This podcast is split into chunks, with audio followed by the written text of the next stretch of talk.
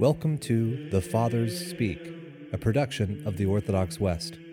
Each day, Father John Fenton reads a selection fitted to the Western liturgical calendar from one of the Fathers of the Church.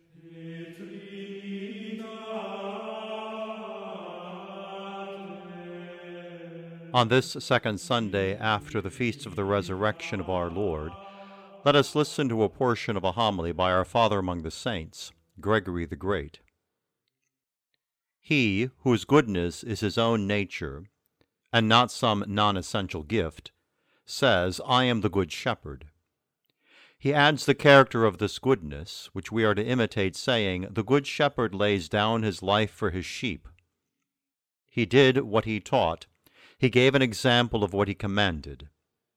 It is written, All flesh is hay. What is hay if not grass? The Good Shepherd has laid down his life for his sheep in order to change his body and blood into a sacrament for us, and to satisfy the sheep he had redeemed with his own body as food. The way of contempt for death, which we are to follow, has been shown us the mold which is to form us is there. Hence, the Lord immediately adds here, Just as the Father knows me, and I recognize the Father and lay down my life for the sheep. He means, From this it is clear that I know the Father, and am known by him, that I lay down my life for my sheep. By the love by which I die on behalf of the sheep, I show how much I love the Father. And since he had come to redeem not only Jews, but also Gentiles, he added, And I have other sheep that are not of this sheepfold.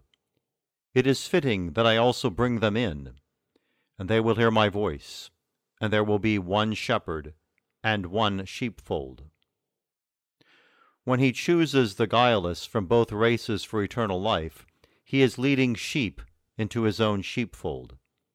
He says truly of them, my sheep hear my voice, I know them, and they follow me.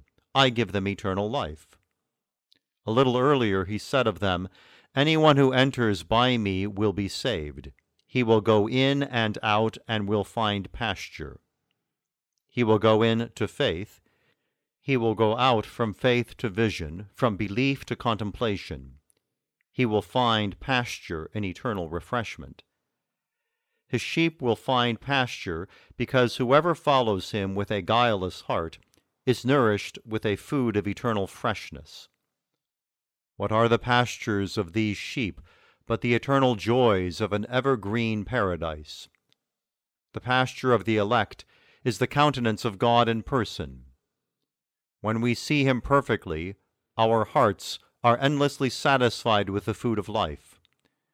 Those who have evaded the traps of temporary pleasures rejoice in those pastures with the fullness of eternity.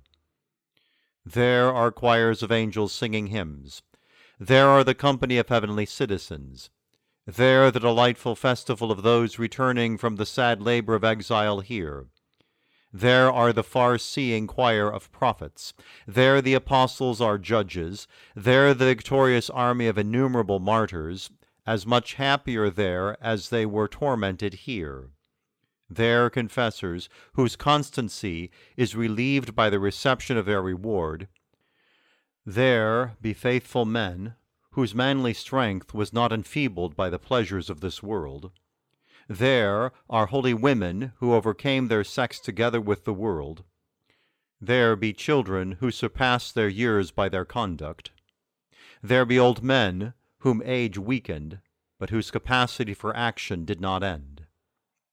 Let us seek these pastures, dearly beloved. There we may enjoy the celebration of so many citizens.